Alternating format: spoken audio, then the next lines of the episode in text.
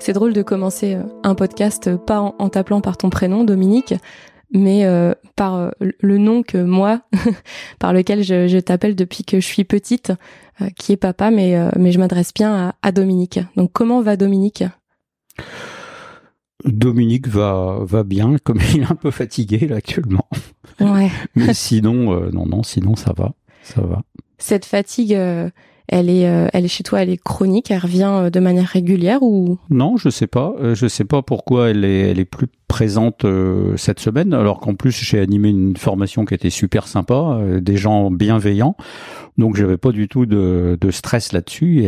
Mais je, moi j'ai j'ai mal dormi et, et, je suis rentré hier soir, comme je te disais, ce matin, j'étais lessivé. Donc je pense que ça va aller mieux après, il hein, n'y a pas de problème. Qu'est-ce que tu fais en général quand quand tu es fatigué pour euh, te ressourcer ou pour faire en sorte de faire remonter ton niveau d'énergie? Bah Là, je dirais, début d'après-midi, ce serait de faire une sieste.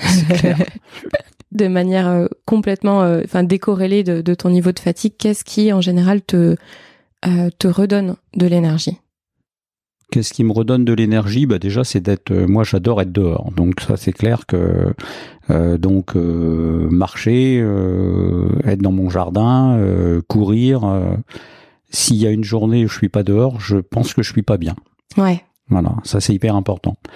Et c'est pour ça que je je dis pas que je souffre parce que je j'ai la possibilité de sortir, mais quand je me retrouve à Paris dans un appartement où en plus on en a déjà discuté où il n'y a pas la lumière qui pénètre, euh, c'est vrai que j'ai besoin d'être dehors. Ça c'est hyper important. En plus, tu as toujours vécu en maison, toi? Alors euh, quasiment. Oui, alors attention parce que la maison que j'ai connue quand, quand j'étais jeune, euh, il n'y avait pas de jardin. Hein. C'était une courette, donc euh, qui faisait 2 mètres sur 3. Donc, euh, donc voilà. Et puis après, on a vécu en appartement pendant ouais, très peu de temps, en fin de compte. Ouais, parce que je me, je me faisais cette remarque que tu vas avoir 68 ans et que tu as quasiment toujours vécu en maison, presque en tout cas.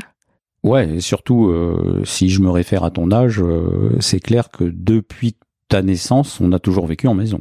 Ouais. Comment est-ce que toi tu te définirais ou comment tu te décrirais? Donc en gros, c'est plus un qui es-tu? Pas évident de se définir. Je suis peut-être, euh, je suis peut-être, euh, comment je pourrais exprimer ça? Euh, Je suis capable d'être, d'avoir besoin de moments de solitude. Euh, je veux pas que bien entendu il soit trop trop trop important, mais j'en mhm. ai besoin, j'aime mhm. bien. La preuve, c'est que là, je suis parti quatre jours, j'adore ça. Partir quatre jours, euh, me retrouver seul, c'est quelque chose que j'apprécie. Par contre, j'aime bien être entouré de mon de mon environnement familial et, puis bien entendu de mes amis que, quand je les vois assez régulièrement. Ouais. Donc voilà, donc c'est pas une contradiction. Je pense que c'est un complément. Euh, le fait d'être euh, voilà, d'avoir besoin de d'être seul et puis en même temps, bien entendu, de de pas vivre comme un ermite quand même. Hein. Non, c'est clair. Et euh, est-ce que tu pourrais euh, raconter en fait ton histoire? Parce que la personne que tu es aujourd'hui, euh, c'est bah, pas du tout celle que tu étais quand tu étais peut-être euh, enfant. C'était peut-être pas tes rêves. Et, d'ailleurs, j'aimerais bien te poser cette question. Est-ce que tu te souviens quand tu étais petit ce que tu voulais faire? Genre, je sais pas, quand tu avais 10 ans, 12 ans, même peut-être 14 Bah, j'ai toujours, j'ai toujours eu une passion pour le sport puisque je continue d'ailleurs à en faire un peu. Euh, donc c'est vrai que quand, quand j'étais quand j'étais gamin, euh, oui, ça aurait pu être pas forcément avoir une carrière de, de, de footballeur, parce que bon, je pense qu'il fallait quand même être très modeste, mais j'aurais aimé être journaliste sportif. Ça, c'est un truc qui m'aurait plu parce que je j'adorais ça. Et puis c'est vrai qu'à l'époque, euh, euh, je me rappelle, mon père me disait toujours, mais il, il connaît toutes les équipes euh, par leur. Euh, il est capable de nommer tous les joueurs de chaque équipe. Mais c'est vrai que j'ai toujours eu une passion pour ça. Et ouais, c'est quelque chose que j'aurais bien aimé.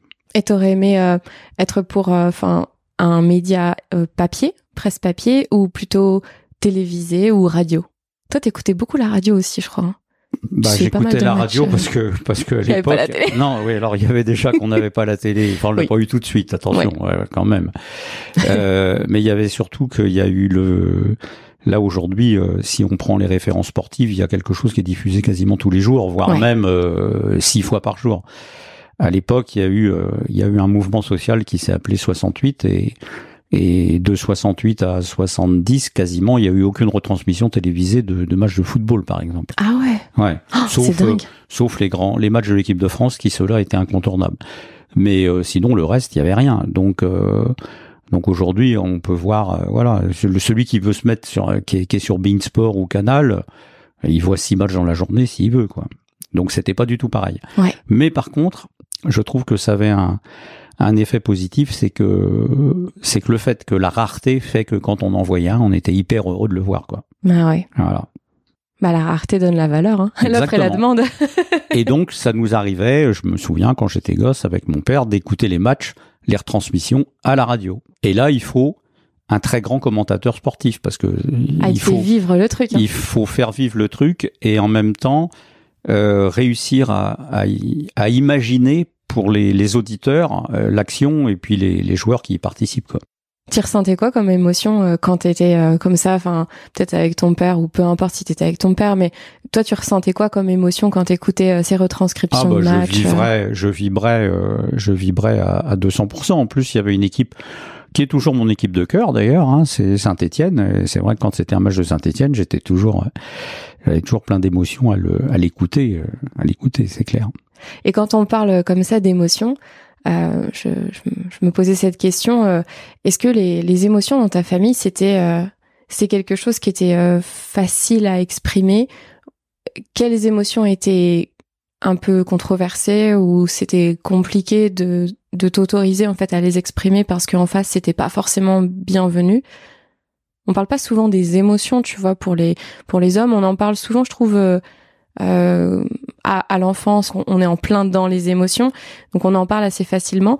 Mais il y a un âge, je trouve, au niveau ouais, de l'adolescence et le- du jeune âge adulte où c'est pas forcément évident de les exprimer et qu'elles soient acceptées. C'est, bah, c'était pas évident, hein, c'était pas évident parce que, bon, déjà, comme tu le sais, il y avait une grande différence d'âge, en plus.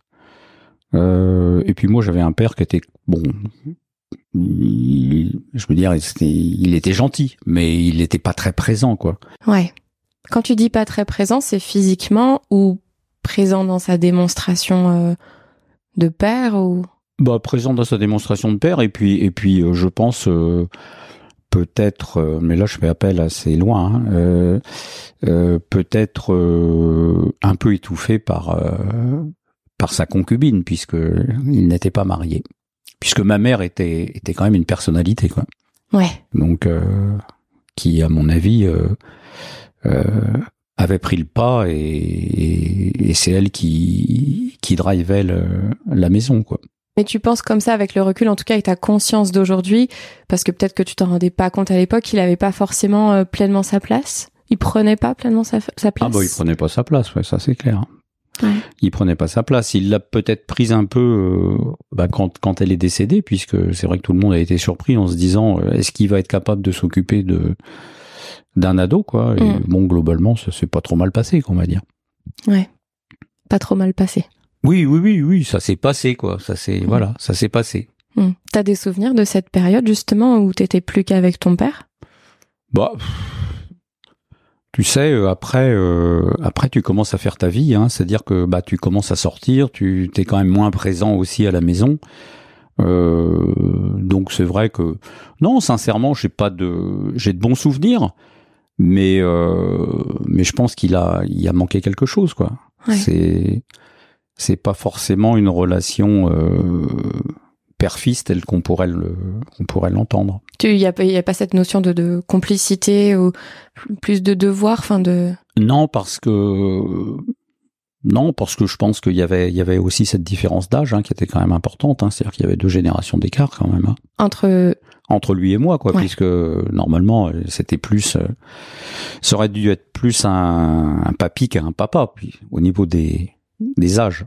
Hein. Puis il faut se référer, on est quand même dans les années euh, 70, hein, donc on n'est pas on est sur une période quand même relativement euh, ancienne, même si c'est c'est c'est pas si éloigné que ça. Mais Donc tu disais que du coup, quand ta, quand ta maman décède, t'es au lycée? Collège. collège. Non, j'ai non j'ai même terminé puisque Ouais.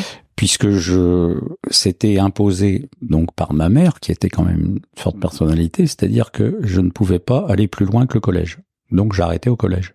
Ah, d'accord. T'avais pas t'avais pas commencé le lycée en fait. Non, j'ai jamais mis un pied au lycée. Hein. Ah, tu vois, bah ça, moi j'étais sûre par mm. rapport à ton âge en fait, quand elle est partie.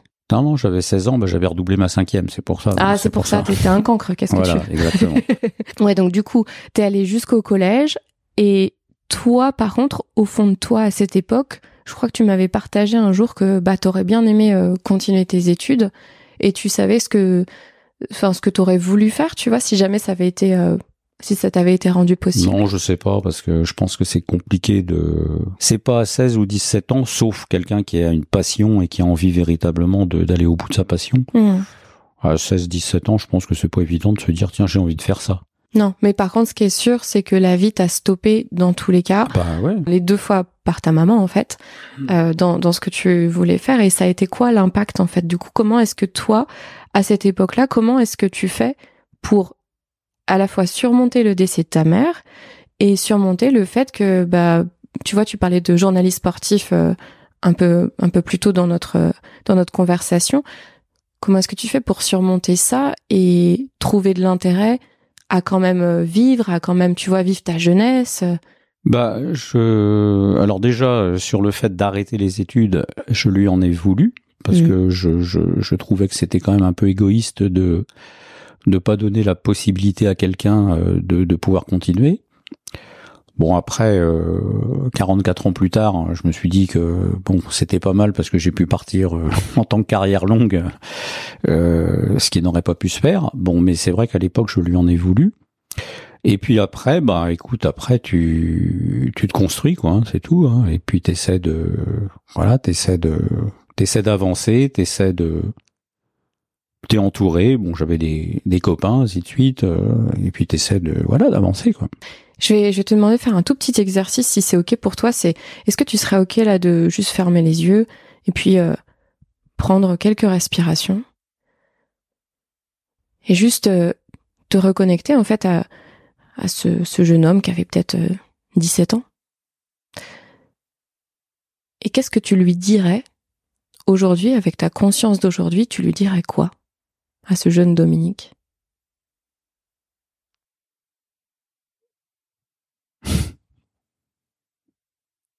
Pas facile. Qu'est-ce que je pourrais lui dire? De quoi il avait besoin à ce moment-là? Bah, il, il avait peut-être besoin de plus d'écoute, c'est clair. C'est clair. Euh, voilà, donc après, qu'est-ce que je pourrais lui dire euh? Je sais pas. Je sais pas. Sincèrement, je. Non, je sais pas. Est-ce qu'avec le recul, tu penses que tu as l'écoute dont tu as besoin ou tu penses que tu pourrais faire plus ou mieux pour recevoir cette écoute? Ah bah je pense que je pourrais faire plus, ça c'est clair. Tu ferais quoi? Peut-être communiquer d'une façon différente, je sais pas. Hmm. Est-ce que tu penses que pour être écouté, il faut savoir bien écouter? Oui, bien entendu. Bien entendu. En plus, c'est ce que je dis dans mes, dans mes formations. C'est vrai. Euh, Oups. L'écoute active. Ouais. Ouais. Et que le plus important, c'est pas ce que toi tu dis, c'est ce que l'autre dit. Ouais. Ouais. Ouais, je le dis à chaque fois. Hein. c'est marrant. bon, moi, ça me fait sourire.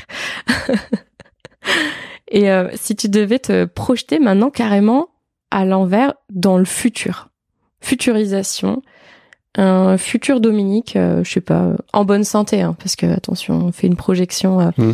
qui, est, qui est positive, mais une projection, je sais pas, dans 10 ans, 12 ans, allez, 80 ans. Et tu te vois et, imagine-toi en fait comment est-ce que tu voudrais te voir à 80 ans? Surtout qu'en plus toi, je sais que le voilà le rapport au corps il est important, le rapport à la santé, le sport, le dynamisme, etc. Bah, ce que je voudrais, euh, tu as mis l'accent sur un point important. Ou est-ce que je voudrais, bien entendu, c'est, mais ça, on n'est pas, on n'est pas, on n'est pas euh, responsable. Hein, euh, c'est rester en bonne santé, hmm. pouvoir à minima bah, pouvoir à minima euh, exercer une activité physique, donc ne serait-ce que marcher, pouvoir, euh, voilà, continuer à continuer à être curieux quand même, mmh. euh, et puis et puis bien entendu, euh, rester chez moi, quoi, parce que c'est hyper important. Mais bon, 80, normalement, si on n'a pas de problème de santé, logiquement, il y a encore, il y a encore du chemin, quoi. Ouais. Hein donc, donc c'est surtout ça. Et puis ça, je, je, reviens sur, je repense à mon père. C'est vrai que il, bon, il voyageait pas, hein, mais il était tout le temps dehors. Et pourtant, on était dans une petite maison et il sortait tout le temps. Mmh. Et ça, ça maintient quand même, je pense, ça maintient en forme aussi. Ouais. Ouais, quand tu dis tout le temps dehors, c'est euh, euh il faisait, euh, je sais pas, il faisait, il allait faire ses petites courses ou. Bah, il allait, il y avait à l'époque, on avait encore trois quatre commerçants euh, et comme les gens savaient qu'il était retraité et que ça lui posait pas de problème, eh bien, il rendait service à, ses commerçants. Il allait porter les les remises chèques à la banque, ainsi de suite. Et puis plutôt que de le faire en une fois, il, y mmh. allait, il revenait et il refaisait pour quelqu'un d'autre. Et comme ça, ça lui permettait de d'être dehors euh, de façon, on va dire, assez euh, assez euh, optimale. Et quand tu te vois faire, ça te fait pas penser à lui du coup? Si si, bien entendu, si si là-dessus. C'est un modèle là-dessus. Là-dessus, oui, oui, tout à fait. Non non, mais n'importe comment, on, hérite quand même de on hérite quand même de chacun, hein, de ses, ses parents, hein, c'est clair, hein, sur des sur des traits de caractère, sur des façons de faire, c'est sûr. Mmh. Et en quoi euh, tu dirais en quoi la relation euh, avec ta, avec ta mère a influencé tes relations euh, avec la jante féminine? Bah là, je. bah, la relation avec ma mère, elle a été. Il y, a, y a, en fin de compte, il y a deux relations. Quoi. Il y a la relation chaleureuse de maman, parce que, bon, bien entendu, la maman, elle est, elle est importante. Hein, c'est l'élément quand même, je pense, hyper important dans le foyer. Et puis après, il y a la, il y a la maman euh, autoritaire qui, euh, qui part du principe que plus son âge, on peut pas se permettre de, de faire poursuivre les études à, un enfant, enfin plus qu'un enfant, un mm. ado.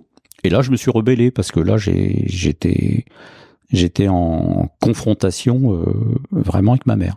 Quand tu t'es rebellé, comment ça s'est passé? Ah ben, elle a pas accepté, mais moi, je, je enfin, les souvenirs que j'en ai, je, je, trouvais ça injuste. Et là, c'était de l'injustice, quoi. Parce que, mais à l'époque, on pouvait peut-être pas développer autant que tu pourrais le faire toi aujourd'hui ou que tu l'as fait et que tu le fais de, de, de plus en plus maintenant. Elle avait pas d'argument, quoi. C'est ça le truc. Mmh. Elle avait pas d'argument. L'argument de dire euh, on a un certain âge, euh, ça tenait pas la route. La preuve, c'est que euh, malheureusement, quatre mois plus tard, euh, elle est décédée. Alors, donc, c'était. Et là, j'en ai. Là, je, je, là aussi, j'ai reproché à mon père le fait de s'être jamais positionné, avoir un rôle passif, disant bah moi, je voulais pas trop rentrer dans ce genre de débat, donc. donc à, aucun moment il s'est dit et ça je lui ai dit tu aurais pu tu aurais pu toi euh, peut-être euh, émettre ton avis, ça aurait peut-être été le même, mais je t'ai pas entendu. Ouais. Et ça, c'est un peu. Donc ouais, j'étais assez euh, assez rebelle quand même, ouais. Au moment où elle part, quatre mois plus tard, est-ce que tu es encore fâché avec non, elle? Non, bah non, parce que tu, ça bah non, parce que tu bascules sur autre chose. Mm. Là, tu bascules sur sur l'injustice. Pourquoi ça me tombe dessus et et pourquoi maintenant, quoi? Donc ça, bien entendu, tu, tu balayes tout le reste parce que tout le reste c'est pas important. Et euh, c'est ce qui, ce qui est le plus important. Mais après, ça te, voilà, ça t'endurcit, c'est clair. Je pense que là-dessus, euh, tu le sais, ça t'endurcit et euh, et puis tu vois les choses différemment, quoi. C'est clair. Mmh. Est-ce que c'est pour ça que tu m'as poussé à faire à passer le concours euh, d'école de commerce? Euh, moi, j'avais pas confiance ah ouais, ça je t'ai dit, en mon potentiel. Ah ouais, ça je t'ai dit, il faut y aller. Parce que quand tu es venu nous voir pour nous dire, il y a un concours à l'école de commerce, j'essaierais bien de le tenter. Je me souviens, j'avais dit, oh, mais je suis, je trouve pas ça cool, il faut payer 70 euros juste pour passer le concours alors que t'es même pas sûr d'être pris. Déjà, en premier, ça m'énervait, ça. Ah ouais? ouais, ouais, Et, et je t'avais dit, bien entendu, non, non, mais t'as le potentiel et il y a aucun problème. Je même, je crois même t'avoir dit, mais tu vas les éclater. Donc, euh, et, et, et, bien entendu, ça a été le cas. Et je voulais surtout pas, euh, faire revivre à mes filles ce que moi j'avais vécu, quoi. C'est-à-dire, à minima, vous allez au bout de ce que vous pouvez faire. Après, euh, Les chemins de vie font que, d'ailleurs, tu es en train de nous le prouver, que après on peut avoir des, des chemins euh, des chemins différents en fonction de son âge, mais au moins vous donnez toutes les possibilités d'entrer dans la vie. Après, ça sera à vous euh, de, de poursuivre ce chemin-là ou d'en prendre un autre, ce que tu as fait ou ta sœur a fait. Euh, mm. et, et, pour toi, c'était il faut que tu le fasses parce que tu en es capable. Et pour ta sœur, ça a été on lâchera pas parce qu'il faut qu'elle le fasse parce qu'elle en est capable. voilà. Mais euh, c'était hyper important. Oui, c'était hyper important. Je reste et n'importe comment, on fait toujours l'inverse de ses parents. Ouais, c'est vrai qu'il y a une, une, notion un peu de comme on vient réparer ou on vient combler quelque chose ou on se dit j'ai manqué de ça, du coup je vais le donner à mes enfants et du coup tu le donnes presque trop et l'enfant vient réparer ce truc-là. Ouais, ben, c'est normal. Ça c'est comme le, le comme le patrimoine. Euh, j'ai des parents qui étaient tout le temps toujours été locataires. Moi, mon côté obsessionnel dès que j'ai pu, c'était d'acheter parce que je me disais au moins euh, il y aura la tranquillité pour moi, pour mon épouse, pour ma famille, et ainsi de suite, parce que c'est quand même une protection. Quoi. Ouais. Alors je voulais revenir aussi sur euh, sur la genèse de ce projet de podcast. Comme je te disais, donc conversation au cœur des hommes. L'idée pour moi, c'était vraiment de pouvoir euh, remettre de l'équilibre et permettre des espaces euh, safe pour les hommes, pour qu'ils soient vus, entendus et aimés pour ce qu'ils sont et pas uniquement euh, pour ce qu'ils font. Parce que comme tu le sais, j'ai énormément œuvré depuis plus de sept ans pour les femmes. J'ai accompagné directement et indirectement des milliers et des milliers de femmes. Et ce que j'ai pu voir autour de moi, c'est mince, c'est en train de créer un déséquilibre. Il y a une partie en fait de moi qui se disait mais on fait quoi pour les hommes en fait? On fait quoi vraiment profondément? Là, je parle pas de faire le million ou euh, d'avoir un, un corps bodybuildé. Là, je parle vraiment de pouvoir euh, laisser une partie de qui vous êtes, et souvent ça vient de l'enfant intérieur, pouvoir s'exprimer, pouvoir prendre sa place, pouvoir euh, coexister et euh, se rendre compte de la valeur ajoutée de justement de d'être en fait d'être hyper proche de cette partie-là. Tu vois et de pas de pas la rejeter. Et moi, je voulais avoir ton avis là-dessus parce que je me suis dit, c'est venu vraiment hier où je me suis dit, mais je ne peux pas lancer ce projet sans commencer par le premier homme que j'ai rencontré premier homme, c'est mon père. Et forcément, tu vois, la relation euh, père-fille, après, a un impact globalement sur le rapport à l'autorité, sur le rapport aux autres hommes, etc. Mais c'est surtout que je me suis dit, ok, moi, mon objectif, c'est pas ni les femmes, ni les hommes, c'est les relations. C'est des relations qui soient saines et équilibrées. Des relations euh, personnelles, familiales, amicales, amoureuses, euh, professionnelles. Et du coup, bah, ça me paraissait évident que le lien de filiation, il a un impact direct avec notre niveau de relation, parce que c'est quand on parle de relation, on parle d'émotion forcément. Et forcément, ça a un impact après avec euh, comment est-ce que tu te mets en relation avec les gens, etc. Et comment ça se passe. Et je voulais avoir bah, juste ton avis. En quoi tu, en quoi tu penses que ça peut être euh, utile? Toi, t'es es, d'une génération, voilà, t'es né dans les années 50, mais t'es tout le temps au contact de jeunes générations, aussi dans le cadre de tes formations. Qu'est-ce que toi tu peux percevoir des autres hommes? C'est intéressant d'avoir le regard d'un homme.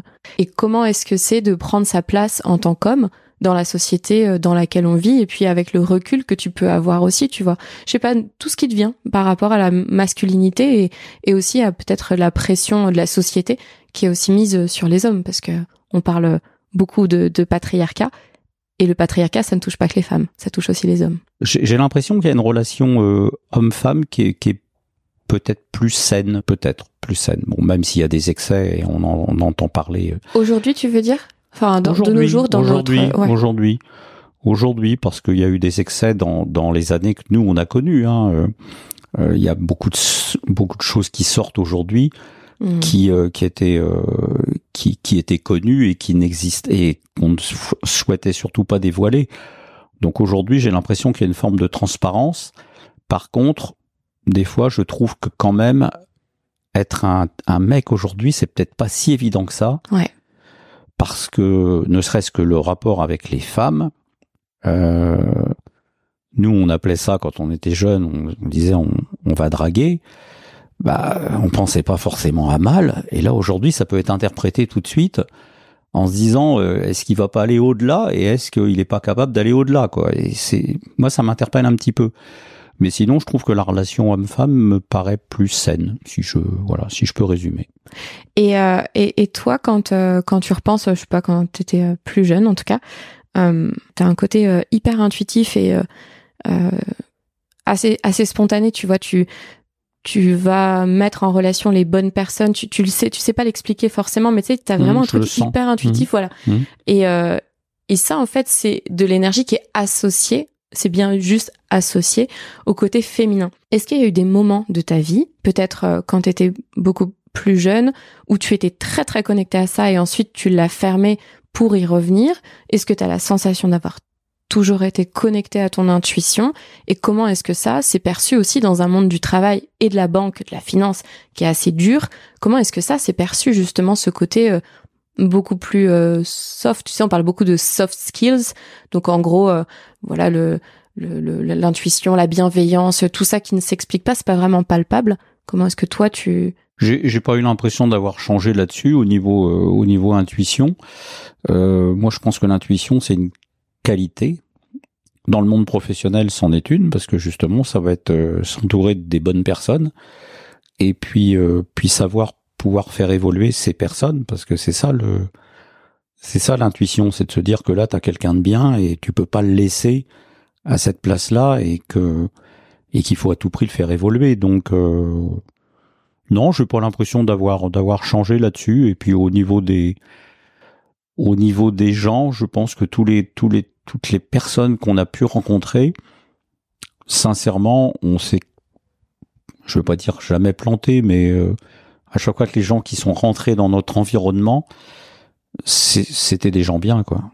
Et, et ceux qui euh, sont pas restés, c'est qu'à mon avis, euh, voilà, ça ça méritait pas d'aller plus loin, quoi. Ouais, clairement. Moi, je pense que l'intuition, c'est euh, c'est quelque chose euh, d'incroyable qu'on a tous euh, en nous cette intuition. On est tous guidés par une petite voix, mais c'est notre capacité à lui faire de la place. Et, et parfois, on peut rejeter en fait ce truc-là. Tu vois, dans un fonctionnement où c'est pas comme ça que je voulais que ça se passe, donc je rejette un peu, tu sais, cette partie-là, alors que en fait, l'intuition, elle a toujours été là et elle nous a toujours guidés.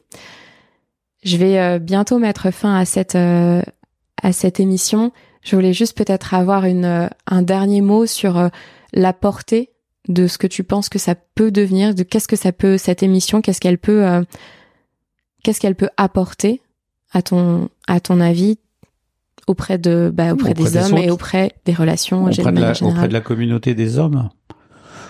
Je je j'aurais cette modestie de dire je, je je suis pas capable de savoir ce que je peux apporter et que, à mon avis, c'est vraiment une modeste contribution. Mais ce que je voudrais quand même pour clôturer ce podcast, c'est dire que il y a une qualité d'interview aussi qui est hyper importante.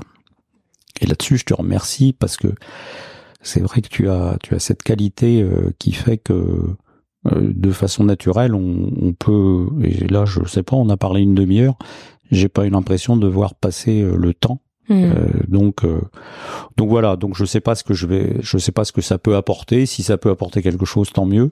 Et le projet en tant que tel, en fait, juste euh, si tu peux imaginer, toi qui es bien connecté quand même à ton intuition, on imagine que du coup ça a la portée que je prétends que ça peut avoir. À ton avis, qu'est-ce que, quel impact ça peut avoir? Bah, l'impact, ça peut permettre à pas mal de d'hommes, puisque c'est le public a priori qui est normalement euh, privilégié pour équilibrer, on va dire. Euh, ouais, je pense, je pense que ça peut apporter, euh, ça peut apporter, ça peut apporter pas mal de choses à partir du moment où les gens, en, effet, ont envie de, ont envie de s'exprimer, quoi. C'est surtout ça. Ouais, tout à fait. Merci d'avoir ouvert ton cœur et et juste dernière question, est-ce que tu te sens plus ou moins fatigué Je me sens plus zen. Merci à toi. C'est vrai. Merci, Merci ma chérie.